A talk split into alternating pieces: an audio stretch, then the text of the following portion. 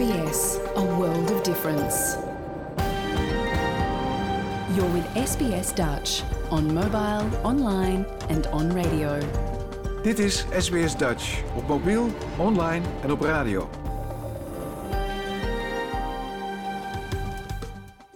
Graag erkennen wij de traditionele eigenaren en verzorgers van het land, van waar we vandaag SBS Dutch uitzenden, en uiten we ons respect aan de Camaragal mensen van de Kurungay Nation en hun ouderlingen uit het heden en het verleden.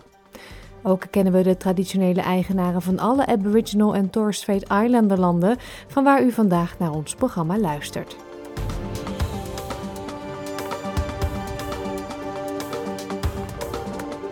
Een hele goede morgen, mijn naam is Paulien Roesink en u luistert naar SBS Dutch, het Nederlandstalige radioprogramma van SBS.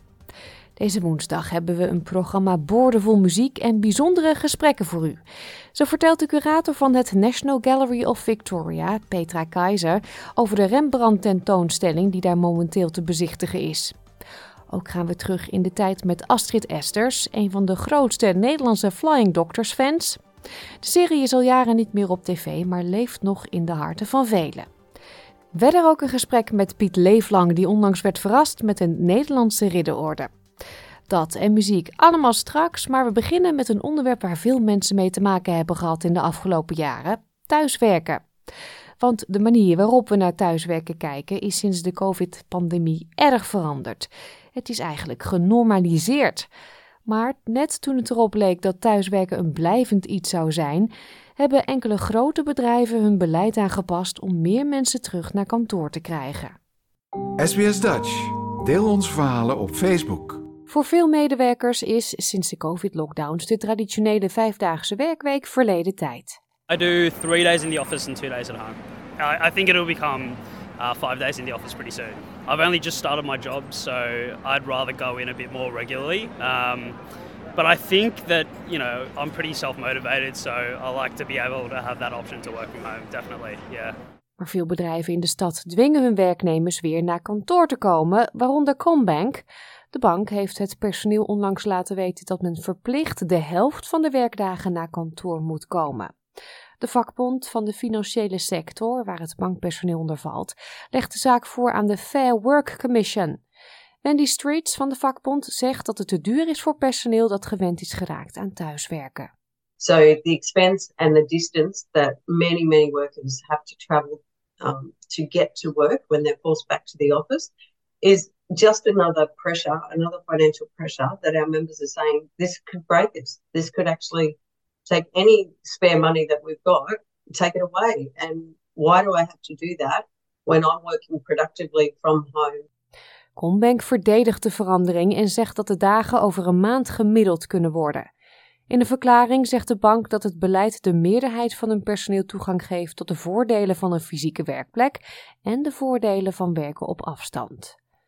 Bij NAB, de National Australia Bank, gaat het er heel anders aan toe. Die heeft ermee ingestemd dat bepaalde functies volledig op afstand kunnen worden uitgevoerd onder een nieuw Enterprise Agreement, samen met een loonsverhoging van 17,5% over vier jaar.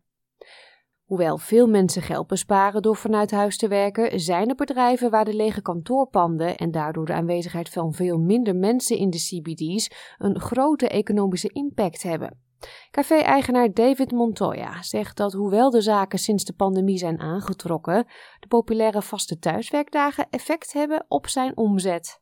So it's a lot better for us, but Mondays and Fridays is still a day, couple of days that the people really decide to stay at home. So it's a little bit tough those couple of days, but any other day, Tuesday, Wednesday, Thursday is really good. Uit de gegevens van de wereldwijde commerciële vastgoedgroep JLL blijkt dat het aanbod van commerciële huurpanden in de CBD's van de twee grootste steden in Australië nog nooit zo hoog was in de afgelopen twaalf maanden. Zowel in Sydney als in Melbourne is gedurende de drie maanden tot juni een toename van leegstand van kantoren te zien. En dat kan alleen maar erger worden nu de Community and Public Sector Union een deal heeft gesloten om personeel permanent thuis te laten werken tenzij er duidelijke zakelijke redenen zijn waarom dat niet zou kunnen. Dit verhaal werd geproduceerd door Kath Landers en Hannah Kwan voor SBS Nieuws en door SBS Dutch vertaald in het Nederlands. Gaan we verder met een heel ander onderwerp. Veel mensen in Australië zijn zich namelijk niet bewust van de ernstige gevolgen van het negeren van een boete. Van extra kosten tot het intrekken van uw rijbewijs of zelfs het in beslag nemen van uw persoonlijke eigendommen. De gevolgen kunnen aanzienlijk zijn. Meer informatie hoort u nu in een nieuwe aflevering van Australia Explained.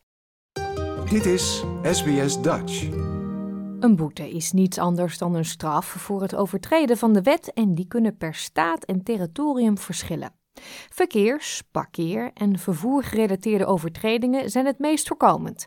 Maar Julia Quilter, professor in de rechten aan de Universiteit van Wollongong, zegt dat er nog veel meer zijn. If you don't, for instance, turn up to jury duty, you can be fined for not doing that. Or if you don't vote at one of the compulsory elections in Australia, I mean, you can be fined for swearing in public. So it's known as offensive language. And now typically the offence is dealt with by way of a fine. You can be fined for dumping rubbish somewhere, for smoking in a place where you're not allowed to smoke. Verschillende overheidsinstanties handhaven en beheren boetes, afhankelijk van waar u in Australië woont en het soort overtreding. Ook het handhavingsproces kan verschillen. Nadat een kennisgeving van de overtreding is ontvangen, heeft de persoon meestal de mogelijkheid om de boete te betalen, een verzoek tot herziening in te dienen bij de relevante instantie of de boete aan te vechten bij de rechtbank. Dr. Quilter adviseert mensen goed na te denken over een situatie voordat ze besluiten naar de rechtbank te stappen. A fine is actually a criminal offence. And so if you pay it off, it doesn't go on your record. But if you elect to deal with that in court and it's upheld, then that forms part of your criminal record. People don't actually realize that. So sometimes people think, oh, it's outrageous that I've been issued this fine. I'm going to contest this in court. But most of the offences for which fines are issued are very hard to argue against.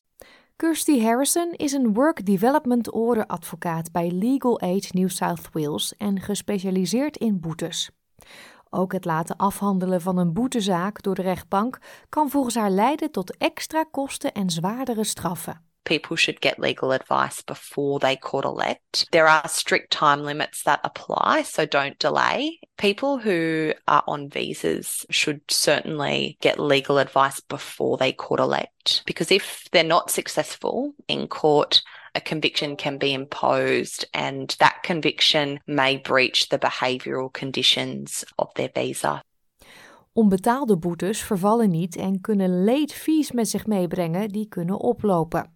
De overheidsinstantie die verantwoordelijk is voor het innen van boetes in uw staat of territorium kan mogelijkheden bieden om uw boete in termijnen terug te betalen. In New South Wales kan bijvoorbeeld een betalingsregeling aangevraagd worden bij Revenue New South Wales. Maar er zijn meer mogelijkheden, zo legt mevrouw Harrison uit. There are a number of alternative kind of resolution options like payment arrangements, like work and development orders, like write off applications. There are a number of ways that people can get help. So, I guess a key message is don't ignore the fine or don't ignore your fines. Either contact your local community legal centre or Law Access if you're in New South Wales and ask for some help. Hoewel straffen voor onbetaalde boetes per rechtsgebied kunnen verschillen, omvatten handhavingsmaatregelen doorgaans zaken als inbeslagname van eigendommen of het afschrijven van geld van uw bankrekening. Craig Howard is de waarnemend adjunct-secretaris van Fines Victoria, het overheidsorgaan dat belast is met het beheer en de handhaving van boetes in die staat. Hij schetst enkele consequenties waar wanbetalers mee te maken kunnen krijgen. So if you fail to pay the fine, fees will be added. Those fees will depend upon the nature of the underlying fine, so they differ. But it does mean you now have to pay more. In addition to that, enforcement action can be taken against a person. Enforcement action includes a range of things such as the sheriffs can wheel clamp your car, Alternatively, the Director of Fines Victoria can ask the Transport Authority to suspend your registration until you pay the fine or to suspend your driver's license. Het tijdelijk schorsen of intrekken van het rijbewijs is een van de meest voorkomende manieren waarmee de betalingen van boetes wordt afgedwongen.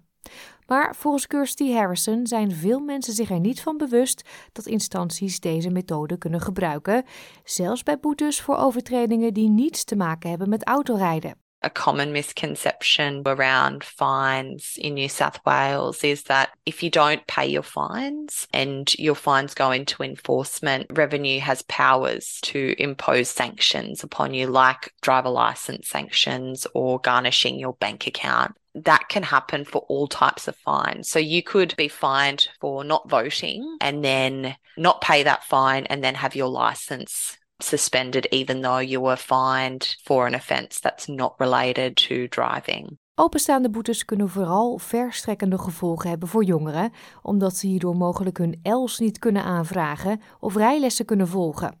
Maar ook het gezin van de jongeren kan er hinder van ondervinden, zo legt Dr. Quilter uit. In Australia, the fine system is such that anybody can pay off somebody else's penalty notice. For instance, in relation to young people, it may be that a parent takes on the responsibility of paying that fine for the young person. Now, of course, this has real hardship effects where the young person doesn't live in a situation where a fine can be simply paid off by a parent, whereas for a better off family, that may well be something that they're prepared to do. So it does have disproportionate effects. Bij een boete is tijd van cruciaal belang. Zo vertelt Craig Howard dat het in Victoria belangrijk is om snel te reageren als je onterecht een boete hebt ontvangen en dat wilt corrigeren. When you receive, for example, a traffic camera fine, if you're not, were not the driver on the day in which the offence took place and you wish to nominate a driver, you have a very small 28 day window in which to nominate the person. If that nomination is accepted by the enforcement agencies, the fine will be cancelled and reissued in the name of the person that you have nominated. That's a very important first step to take within a short uh, period of time after initially receiving the fine. En nog een tip van meneer Howard: reageer altijd en zo snel mogelijk op een ontvangen boete, ongeacht of die correct is of niet, of als u een betalingsregeling moet bespreken. Ignoring a fine is not a good idea. Fines do not expire and they'll continue to be enforced indefinitely. The fine increases in size the longer it's left, and the type of action that can be taken increases whilst the options decrease. Tijd voor muziek, denk ik zo. Dit is Toontje Lager met Zoveel te doen. In de National Gallery of Victoria is nu de tentoonstelling Rembrandt True of Life te zien. De meer dan 100 werken komen uit eigen collectie en zijn geleend van onder meer het Rijksmuseum in Amsterdam en geven een goed overzicht van de verschillende fases die de Hollandse meester doormaakte.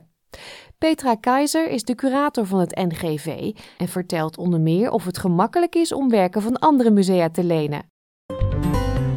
SBS Dutch op radio, online en op je mobiele telefoon.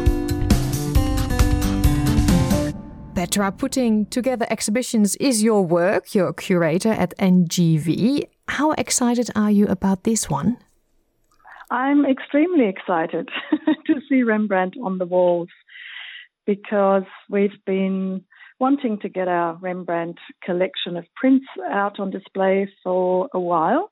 And we've managed to borrow some really key paintings and a few drawings and prints from international collections from uh, America and Europe to supplement our collection. And that enables us to tell the story of Rembrandt's career over 40 years. Yeah, how come the museum owns so many Rembrandt works? We've got a collection of about 130 Rembrandt prints and two paintings. So they came in at different times, but uh, we, it started, the Rembrandt collection started with 11 etchings that were um, purchased from the Seymour Hayden collection. And he was an artist himself and had probably the most important Rembrandt collection in the 19th century. Uh, so we got very, very fine examples of some of his key works early on. So that's about 130 years ago, and we've been collecting and adding to it ever since it's one of the masters, right? So yeah, you won them. Um, the exhibition is called Rembrandt: True of Life. I think the title of the exhibition says it all. You can see works from the beginning till the end and in between. Yeah, exactly. So we start with his earliest dated self-portrait, which is when he was 24, and it's tiny. It's even smaller than a post-it note. So he starts small, literally, and he's looking at himself in the mirror and practicing facial expressions and the expression of emotion and gestures. So you get a sense in the early work of him just learning his craft. And he also uh, does beautiful portraits of his mother. And he uses his family and himself in his early works as models. And then you see his work progressing, and we have self portraits throughout because he made 80 self portraits throughout his life. So you see him uh, at different ages, and you see him when he's at the peak of his career, very successful in Amsterdam. Uh, once he's moved from Leiden to the big metropolis and sets himself up in a, a big house, and he has apprentices, and he gets lots of portrait commissions. And then you see him a little bit later on after he's gone bankrupt because he um, gets into financial problems for a number of reasons. And one of them is his collecting habit. He collects and buys a lot of art and also curiosities that are coming in through the port of Amsterdam on the ships from uh, Southeast Asia in particular, through the Dutch East India Company. So all of these things lead him to uh, go bankrupt in 1656. And then we see uh, one of the key works in the in the show, which is a painting, a painted self portrait done about three years after he goes bankrupt, and that's on loan from Washington. And it's this very self reflexive, unflinchingly honest depiction of Rembrandt, well, true to life, as you said, as the title of the show says, really um, painted just the way he looks. There is no flattery there, no, but a great deal of sort of insight I think it's always very ironic to know that those painters, like Rembrandt, Van Gogh was the same. They really struggled in life, and now their works are yeah. so much worth, and people pay millions and millions. It's just, I just wish they would know. Yes, I know. It's and, special. Yeah. Huh? yeah, it is. But you know, I think Rembrandt had a pretty good idea that he was unique and he would be famous beyond his lifetime. That I think is quite clear in some of his works and some of the, the ways in which he represents himself. He, he was um, very consciously uh, making work in etching and in painting that and thematically was different from what anyone else was doing. So I think he very consciously placed himself into you know the trajectory of art history. Yeah, you mentioned before most of the works are from the NGV's collection.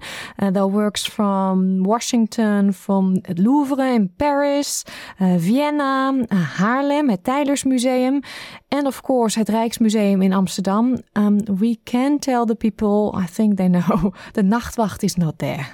no, the Nachtwacht never travels anywhere it's got a whole room to itself now. I think at the right. I know, yes. Mm. But but how does that work? If you have the idea, like, oh, I want to start a Rembrandt exposition, how does that work? Is it like a negotiation, or are other musea very happy to cooperate?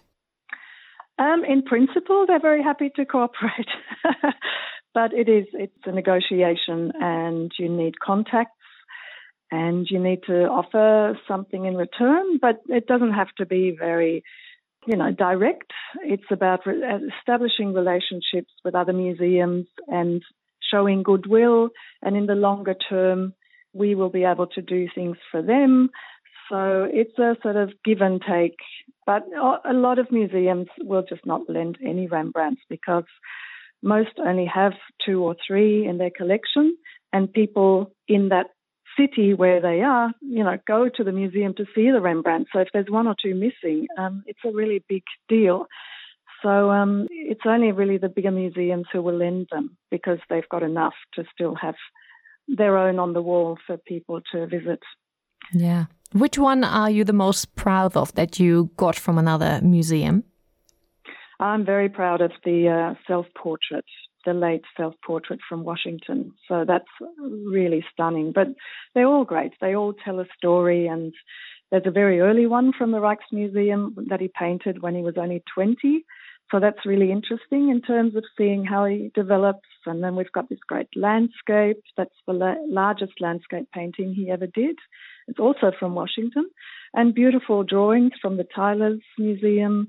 So they're all great. And they all add to the sort of variety of his work. So we can show his nudes, his landscapes, his biblical subjects, his portraits, and also tell the family story because we've also got a portrait painting by his third partner and his son, Titus.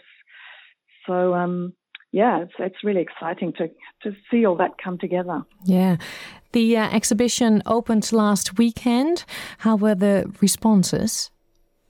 Responses are tremendous. I'm slightly surprised because uh, I didn't expect it to be that successful. So, um, yeah, I think because, you know, it's a little bit of a challenge to get people to look closely at very detailed works because uh, etchings are always quite small. I mean, he did some big ones that are about the size of an A3, you know, sheet of paper, but a lot of them are quite small and it's a very intimate experience quite different from the paintings, but people are really loving them and uh, quite moved by them. And they're moved by the sense of the person, the character, the man behind the art that comes through through the exhibition.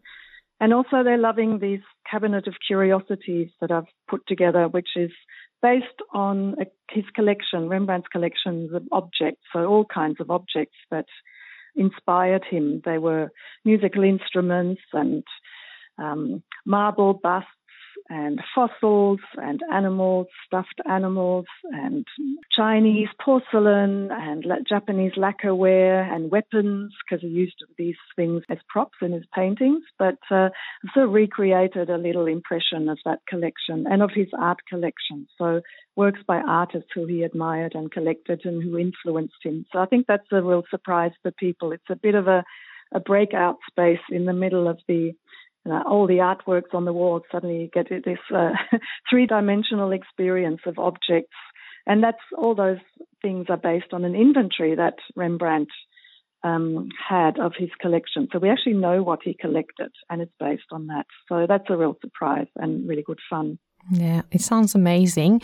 People can visit Rembrandt True of Life at the National Gallery of Victoria till the 10th of September. So they've got some time to go. It sounds so amazing. I hope many Dutchies and also other people, of course, come over and visit. Thank you, Petra. Thank you very much. Lijkt het u leuk om de voorstelling Rembrandt True of Life te bezichtigen? Dan moet u niet te lang meer wachten. De tentoonstelling is nog een paar weken tot en met 10 september te bezoeken. En dan moet u dus naar de National Gallery of Victoria. De 87-jarige Piet Leeflang is geen onbekende binnen de Nederlandse community in Western Australia. In juni werd hij geheel onverwachts het podium opgeroepen bij de Nederlandse club Nelandia in Perth, waar hij uit handen van de toenmalige Nederlandse ambassadeur Marion Derks een ridderorde opgespeld kreeg. We spraken Piet kort na deze bijzondere overval over deze eervolle gebeurtenis, zijn migratieverhaal en werken en wonen in Perth Zoo. Jouw gemeenschap, jouw gesprek, SBS Dutch. Ja, meneer Piet Leeflang, hoe groot was de verrassing eh, van de week toen u daar uh, de ambassadeur zag? Nou, het was een geweldige verrassing. De Nederlandia, de Hollandse club, die hadden uh, een lunch, een, een dinner georganiseerd voor de vrijwilligers die altijd de club geholpen hebben. En daar was ik natuurlijk ook bij. En een paar mensen zouden ze eren. En ik had, ik, ik, had geen flauw idee wat er nou precies ging gebeuren, want ze hadden alles geheim gehouden van mij. Het is wel een paar jaar in beweging geweest, maar, maar toen kwam de ambassador binnen en de Dutch honorary consul van, van West-Australië kwam binnen. Ik denk, wat gaat er nou in godsnaam gebeuren? En, Nog steeds niet meteen denken, oh dat is voor mij natuurlijk. Ja, ja toen dacht ik, nou er is iets gaande, maar ik wist, had geen flauw idee. En toen uh, werd ik naar voren geroepen natuurlijk en de consul begon wel, uh, zus en zo, je bent officieel uh, benoemd tot ridder in de orde van Nassau. Ik denk, nou, nou, ik was zo verbaasd. Nou, geëerd ook natuurlijk, want dat is iets, niet iets wat zo erg gebeurde. Nee. ik kreeg toen de, de medaille van haar. En toen uh, moest uh, Joke, mijn vrouw, moest ook naar voren komen. Ze zeggen, achter iedere goede man is een goede vrouw. Dus die kreeg ook nog een, um, een, een, pakket met een mooie Delftsblauwe schaal erin. En ook een hamper van uh, allemaal producten van West-Australië. En Nederlandse producten natuurlijk. Zo, dat was de tweede verrassing. Ja, dus ik spreek nu met Ridder Piet. nou, goed, zeg maar gewoon Piet hoor. ik vind Ridder Piet toch wel heel leuk klinken. ja. ja. Uh, wat betekent dit voor u? Wel, ik, uh, ik voel mij ontzettend geëerd en, en humble. Ik denk, nou waarom niet? Wat heb ik zo godsnaam gedaan wat anderen niet gedaan hebben? Maar toen is het hele lijstje uh, opblazen wat ik allemaal voor de Nederlandse club gedaan heb en zo en zo. Denk ik, nou ja, er zijn er niet zoveel die dat, want ik ben uh, een van de oprichters van de Nederlandse club hier. Die was in uh, 1968 zijn we ermee begonnen. Om al de, al de clubs hier eh, bij elkaar te krijgen. Om een ja, want dat was allemaal een beetje versnipperd, hè? Er waren meerdere clubs. Ja, er waren een stuk of twaalf clubs veranderd. Er waren drie koren en, en alles. En toen hebben we met de Hollandse consul, hebben, die heeft iedereen bij elkaar geroepen. En toen uh, gingen ze praten om een Hollandse club te vormen. De, de, de, de Nederlandia Club die bestond eigenlijk al. Het was de Klaverjasclub. Uh, en ik was de secretaris van de Klaverjasclub. We hadden ongeveer 150 leden. Ja, dat is nogal wat. Ik had ook die club incorporate, incorporate gemaakt. Want ze, waren, ze dachten dat ze het nooit voor elkaar zouden krijgen. Maar het is toch gelukt om uh, de meerderheid, behalve de voetbalclub, daar ging er niet mee akkoord. En, uh, maar de rest van de clubs zijn bij elkaar gekomen. En binnen tien jaar hadden we een clubhuis gekocht en helemaal afbetaald. Wauw, dat kan je nu niet meer voorstellen. Nee, zo, daar was natuurlijk bij geweest. Ik was in de steering committee secretaris en toen in het bestuur ook. En ik ben in het bestuur gebleven tot al de schulden betaald waren. En toen zeg ik, ik ga een tijdje er vandoor. Want ik heb twee kinderen nu en ik ben een huis aan het bouwen. En ik, ga, ik studeer s'avonds en ik voetbal, ik moest trainen. Ik had gewoon geen tijd meer. Nee, het leven zat even in de weg. ja, en toen ben ik later, toen ik een paar jaar voor mijn pensioen, geen pensioen ging, uh, ben ik weer teruggegaan in de club. En toen als vice-president en nu werd ik president. En um, dat heb ik 15 jaar gedaan eigenlijk, in het bestuur gezeten. En toen zeg ik, nou genoeg is genoeg. Maar ik heb toch daarna, ben ik editor van het maandblad gebleven. En dat heb ik de laatste, uh, ik geloof, 13 jaar al gedaan, geloof ik. Ja, dus die club die laat u niet los. Dat, dat blijft ja, ja, ja, dat is wel zo. Want ik ben ook iemand die uh, niet s'avonds naar tv gaat kijken. Ik wil altijd wat te doen hebben. En uh, ja, als ik eenmaal wat doe, dan doe ik het goed. Ja, en wanneer bent u eigenlijk naar Australië gekomen? Want dat Nederlands van u is echt nog uh, geweldig. Oké, okay, ik ben in 1954 met mijn ouders en een jongere broer die op in Sydney woont, hier naartoe gekomen. En, uh, Als een klein Pietertje. Nou, ik was 18 al hoor. Oh. Ik ben zo jong niet meer, ik ben 87. Oh, nee toch? Dat ja. is niet te horen. maar ik ben nog steeds heel goed. Gezondheid is goed, ik sport, ik doe van alles en nog wat. Ik ben nog uh, goed ter been, ja. En, en, waarom wilden uw ouders naar Australië toe? Oh, het, was die, het was net uh, na de oorlog, in 54. En mijn vader die had een broer en die was al in Perth. Die was al geëmigreerd en die stuurde brieven terug en foto's van, van Perth. En um, dat zagen ze. En toen ineens zei mijn vader, ja, wat doen we hier eigenlijk? Ik ga mijn broer opzoeken. En uh, nou, ik, was ervan verbaasd natuurlijk. Want uh, ik denk, nou, dat uh, Perth ziet er mooi uit. En dat, als een 18-jarige jongen wil hij wel een avontuurtje meeleven. Dus dat vond u helemaal niet erg toen u Want dat lijkt me best een lastige leeftijd, 18. Ja, het was een lastige leeftijd. Want je hebt al je vrienden en, en je voetbalclub. En uh, wat het was, is, is, het was het ergste eigenlijk, was te, te, studeren. In Nederland was ik nog studeren. Ik ging naar de avondschool toe in Rotterdam, Erasmus. En ik was aan het leren om technisch ja, het was in de techniek eigenlijk. Ik moest na, s'avonds naar school toe, maar ik moest ook twee jaar in de praktijk werken. En dat was allemaal natuurlijk opgegeven. En toen ik hier kwam, uh, dan moest je natuurlijk gelijk werken. En uh, wij arriveerden op, de, uh, op vrijdag geloof ik. En maandag gingen we gelijk naar de, naar de arbeidsdienst om, om een baantje te vinden. Mijn vader werkte in de haven in Rotterdam. En die kreeg een baantje in de diergaarden als gewoon uh, laborer. Weet je wel, gewoon werken.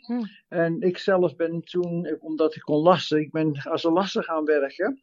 En na twee jaar kreeg ik ook een baan in de zoo. Ik was eventjes zonder werk en ik kreeg een baan in de zoo en ik zou eerst werken in de maintenance division. En dan zou ik dan uh, al het uh, metaalwerk en zo gaan doen.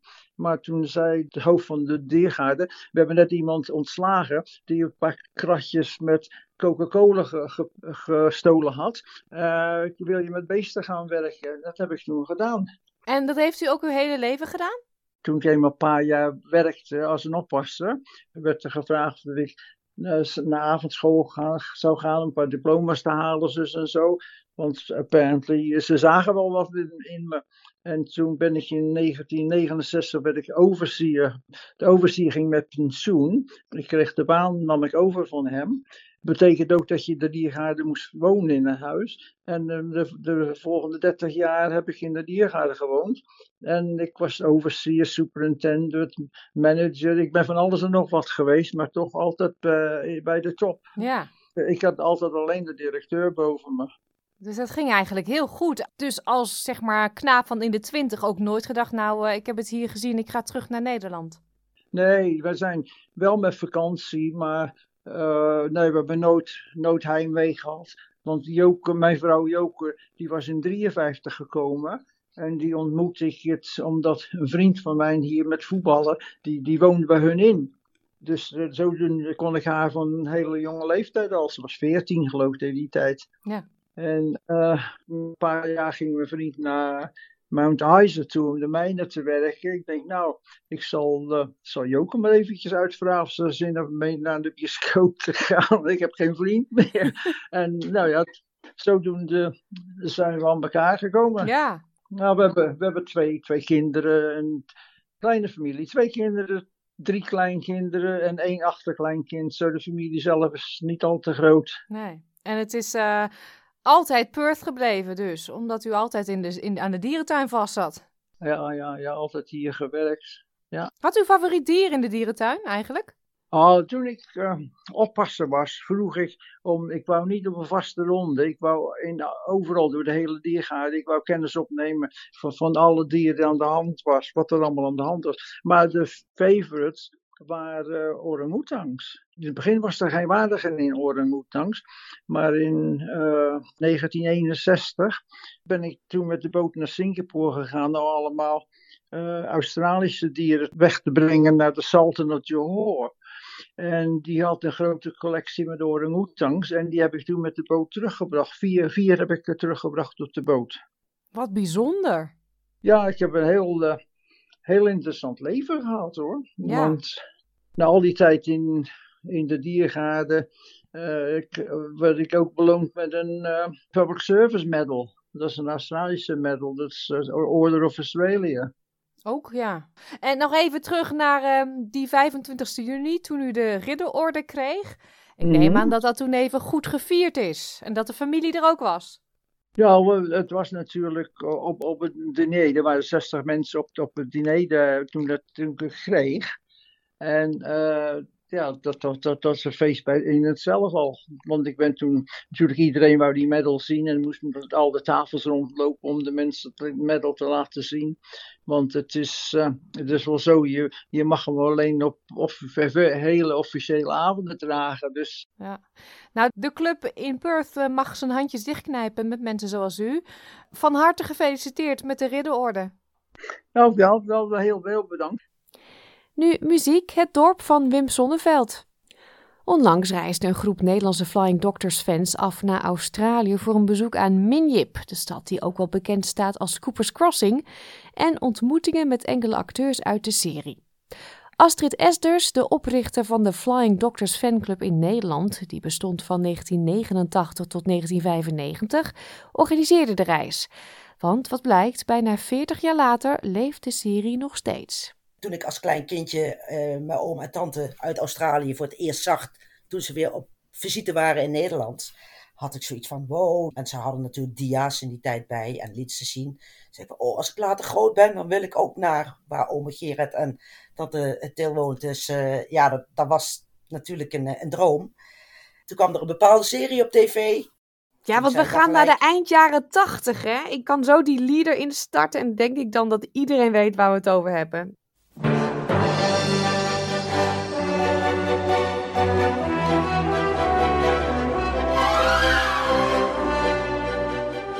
De Flying Nou ja, Doctors van een bepaalde natuurlijk. leeftijd. Van een bepaalde leeftijd wel natuurlijk. Oh ja, sorry. Want eh, ik spreek wel eens eh, jongere lui, laat ik het zo het zeggen, van eh, onder de 30. En die kijken me dan vreemd aan en zeggen Flying Doctors. Nee, nee, nee, nee dat, dat kennen ze dan niet. Dat, dat is dan weer te lang geleden. Ja, Ja. het is alweer bijna 40 jaar, hè, dus tijd gaat hard. Ja. Maar waar, ja, inderdaad, de Flying Doctors, dat, dat, dat was de tweede aanleiding. En uiteindelijk, eh, na een paar jaar, eh, lukte het eh, om dan naar Australië te gaan. Voor het Maar, eerst. maar mag ik vragen ongeveer hoe oud je was toen die Flying Doctors op tv waren? Want wat vond jij daar zo leuk aan toen dan? Ehm, even kijken. Nou, ik ben van 66, dus iedereen kan zelf even tellen nu. Dus ik was al wat ouder dan de gemiddelde fan. Hè. Heel veel fans waren echt nog in hun puberteitjaren, tussen de 12 en de 15, 16, zo'n beetje had ik heel veel leden. Want ik heb later zelfs een fanclub gehad. En wat vond ik er leuk aan? Nou, allereerst natuurlijk de mooie opnames wat me aantrok. Hè? Vooral de miniserie. Mooie blikken, wijdse blikken van de Outback, hè, zogenaamd de Outback van Australië. De mooie blauwe luchten, het knalrode zand, de, de rare beestjes die voorbij kwamen. Het taaltje, dat Australisch, ja, dat is gewoon, als ik dat hoor, dan krijg ik gewoon ook een bepaalde kriebel in mijn buik. Dus ik vind dat gewoon geweldig. Nou ja, en later natuurlijk ook de verhaallijnen van, de- van de serie zelf. Maar later, toen het echt in een serie eh, werd omgetoverd en bepaalde acteurs eh, toegevoegd werden, was ik helemaal voor de bijl. En eh, ja, dan was het iedere week klaarzitten voor de tv. Ja, en zat je dan ook speciaal te wachten op één acteur of actrice? Ja, nou, in mijn geval wel. Ik ben echt van team Robert Grubb en team Lenore Smith, die dan uiteindelijk ook in de serie natuurlijk een setje werden. De rest, ja, er zijn er meer die ik echt wel geweldig vond. Vooral de eerste, nou, vier, vijf seizoenen. Als je echt eh, fans spreekt die van begin af aan hebben gekeken, zeggen ook allemaal wel. De eerste seizoenen waren het leukst, het spannendst. Veel echt de, de Australische mensen. Eh, iedereen had een eigen rol. Later kwamen er heel veel nieuwe mensen bij. Nieuwe dokters, nieuwe verpleegsters. Mensen met een korte rol, die in één keer ook weer verdwenen. Maar die eerste jaren, ja, dat was fantastisch. En eh, natuurlijk was je blij als eh, jouw favoriet meer in beeld was. En er waren ook wel eens afleveringen dat ze er niet waren. Ja, hm. vond je dat toch een beetje jammer, stiekem, hè? Ja, Victor Charlie Charlie, dat is denk ik zoiets wat ik best wel eens vaak zeg. Mike Sierra Foxtrot. Dat zijn van die eh call signs. Ja, Ja. Dat, eh, dat, dus voor een echte fan is dat gelijk herkenbaar. Ja, en je zegt dus, je hebt de fanclub opgericht uiteindelijk. Ja, de VARA zond die serie destijds uit eh, op de Nederlandse tv. En er werd er ontzettend veel naar gekeken. Maar ik las er weinig over. En je wilde natuurlijk met andere mensen in contact komen. Dus op een gegeven moment had ik zoiets van... hé, hey, ik plaats een oproepje in de VARA-gids. En daar kreeg ik ontzettend veel brieven op. Ja, dat was overweldigend. En ik had zoiets van, nou ja, als zoveel mensen dat leuk vinden... is het misschien leuk om een keer een dag te organiseren. Ik denk, ja, dat kan niet bij mij eh, thuis achter de tuin of eh, in de woonkamer. Dus de varen gecontacteerd en eh, nou ja, gevraagd of zij misschien interesse hadden en ruimte hadden om zoiets te faciliteren. En daar kwam de eerste ja, onofficiële fandag zeg maar uit. Althans, toen was het nog gewoon een, een, een fanbijeenkomst in de kantine van de VARA. Dat was eh, zelfs zoveel aanmeldingen dat we dat in twee middagen moesten splitsen. En van daaruit, tijdens, nou, na, ja, naar aanleiding van die middagen, kwam natuurlijk de vraag ook van de mensen: komt er nu ook een fanclub? Want wij willen meer weten van de serie, van de acteurs, wat ze nog allemaal aan het doen zijn en wat er nog meer gaat gebeuren. Dus ik had zoiets van: ja, nou ja, eh, eens kijken of eh, de VARA ook wil meewerken. Want ja, je moet natuurlijk ook wel informatie kunnen krijgen. En in die tijd, internet bestond nog niet. Alles moest per telefoon. En de fax. Maar ja, je moet natuurlijk adressen hebben, management en dat soort dingen. En ja, dat moest ik natuurlijk via de VARA zien los te peuteren. En uiteindelijk eh, hebben ze mij daarmee mee geholpen. En van daaruit is dat ontstaan. Dus ik ben volgens mij eind 89, begin 90 begonnen met de fanclub op te zetten. En dat was in eerste instantie een Nederlandse fanclub. Maar na, ja, ik denk 1, 2 jaar was verder in Europa ook nog niks. Dus ik kreeg ook steeds meer aanvragen uit het buitenland. Van mensen uit Duitsland veel, maar ook Engeland, Zweden, Italië. En ik bracht al een, een fanblad uit. Maar op een gegeven moment heb ik maar een, een, een, een Duitsstalig blad ook uitgebracht. Want ja, Duitsers uh, zijn niet zo heel goed in het Nederlands. En de Engelsen, nou ja, die konden nog wel een beetje wat vertalen. En af en toe deed ik de, de, teksten ook in het Engels nazetten, een beetje in, in het kort. Maar ja, dikke 800, 900 leden had ik destijds. En ik heb maar was dat dan echt je leven? Daar was je echt uren mee bezig. Ja, nou ja, goed, buiten mijn baan. Al die jaren had ik ook een horecabedrijf. En al mijn vrije tijd ging in die fanclub zitten. Dus het was echt uh, ook heel veel s'nachts. Ja, daar, daar, ging al mijn vrije tijd in zitten. En ik deed dat met heel veel liefde en plezier. En het was echt nog het ouderwetse knip- en plakwerk.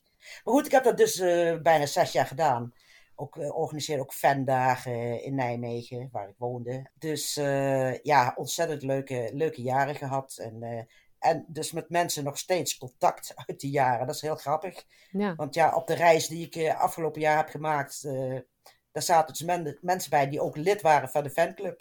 En dan zijn we dus bijna 40 jaar verder. Ja, dat is heel grappig. Ja, over die reis zo meer. Eh, wat ik me afvroeg, als jij dan uit Nederland wel met behulp van de VARA dan mensen in Australië contact over een fanclub en 900 leden, hoe was die reactie? Hè? Dat kleine landje aan de andere kant van de wereld. Nou, de acteurs kregen natuurlijk ontzettend veel post al uit, uit Europa en voornamelijk heel veel uit Engeland, maar ook heel veel uit Nederland en Duitsland. Alleen viel het ze op dat ja, Nederlanders schreven natuurlijk in het Engels Duitsers schreven in het Duits. Dus daar hadden ze dan niet zoveel mee. Maar ze vonden het altijd zo fantastisch. Uh, ja, die brieven kregen ze via het management natuurlijk binnen. Maar het waren er echt honderden, duizenden later. En op een gegeven moment zeiden ze: ja, dat, dat kunnen we echt allemaal niet meer uh, beantwoorden. Dus ze, ze, vonden het heel fijn dat er een fanclub was. Want dan ging het via mij. En dan kon ik de laatste nieuwtjes en updates in het fanboekje zetten. Dus dan was iedereen blij. En dan hadden zij eigenlijk in één klap alles afgehandeld. Ja, die goede oude tijd van fanclubbladen. Ja, geweldig. Ik heb ze straks even weer tevoorschijn gehaald. Want ik heb ze natuurlijk allemaal bewaard. En uh, ja, het is allemaal heel professorisch eigenlijk. Maar heel grappig om te zien. En mensen waren gewoon ontzettend blij. Stuurden tekeningen in, verhalen. Uh, sommigen reisden ook al zelf af naar Australië. En gingen bijvoorbeeld naar Minjip, het, uh, het dorpje Cooper's Crossing om daar uh, ja, het dorpje te bekijken en video en foto's te maken. En die stuurden ze dan weer naar mij met een heel verslag dat ze in Minjip waren geweest en dat soort dingen. Ja, dat waren geweldige, geweldige tijden hoor, ja. Ja, geweldig. Nou zei je net al, uh, je laatste reis. Je bent uh, onlangs weer hier in Australië geweest. En um, met dus ook andere Flying Doctors fans. En jullie hebben een soort van toertje gedaan. En nog leuker, jullie hebben acteurs ontmoet. Ja, ja.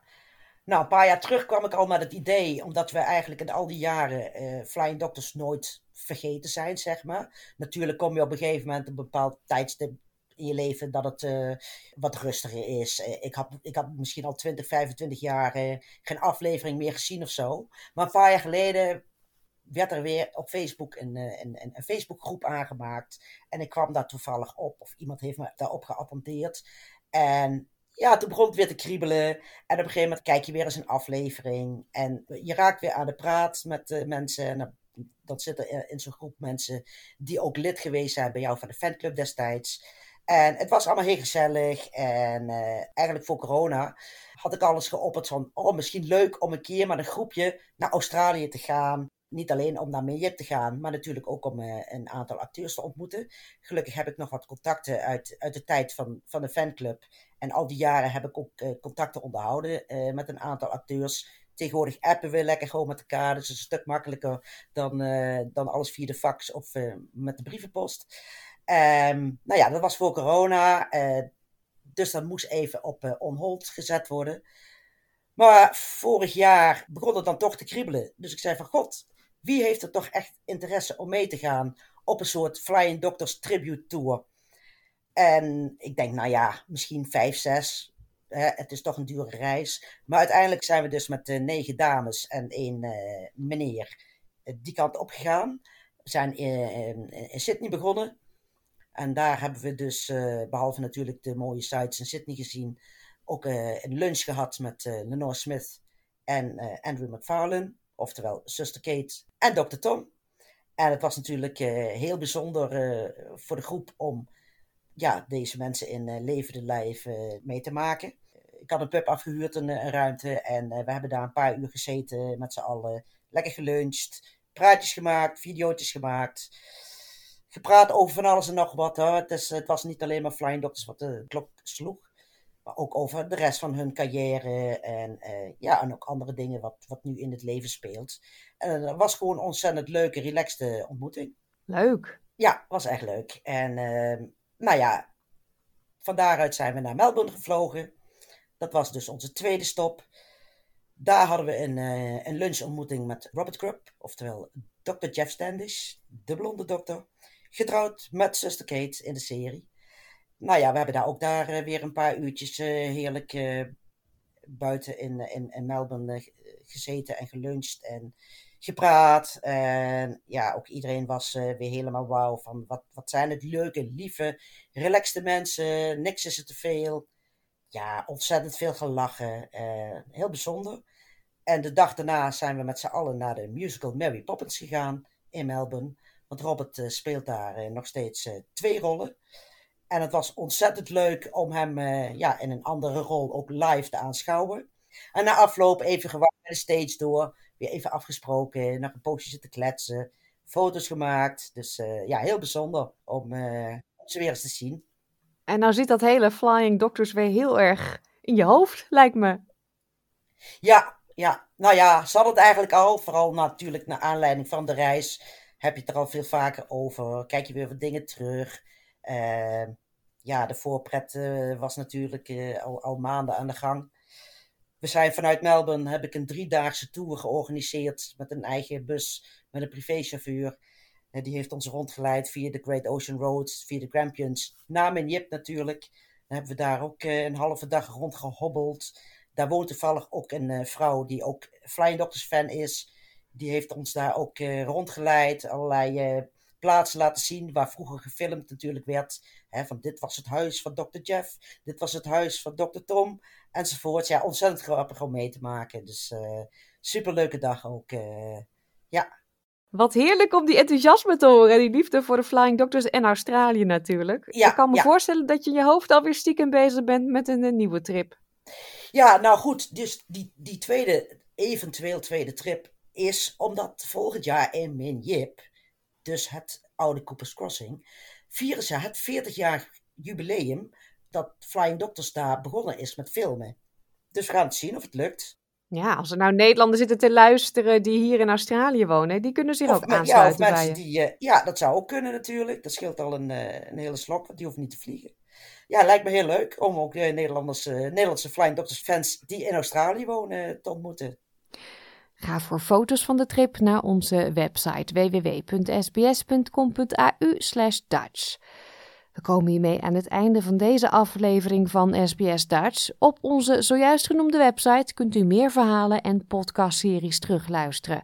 Denk bijvoorbeeld aan Australië tot nu toe, Astrid's boekenkast en ook aan tafel.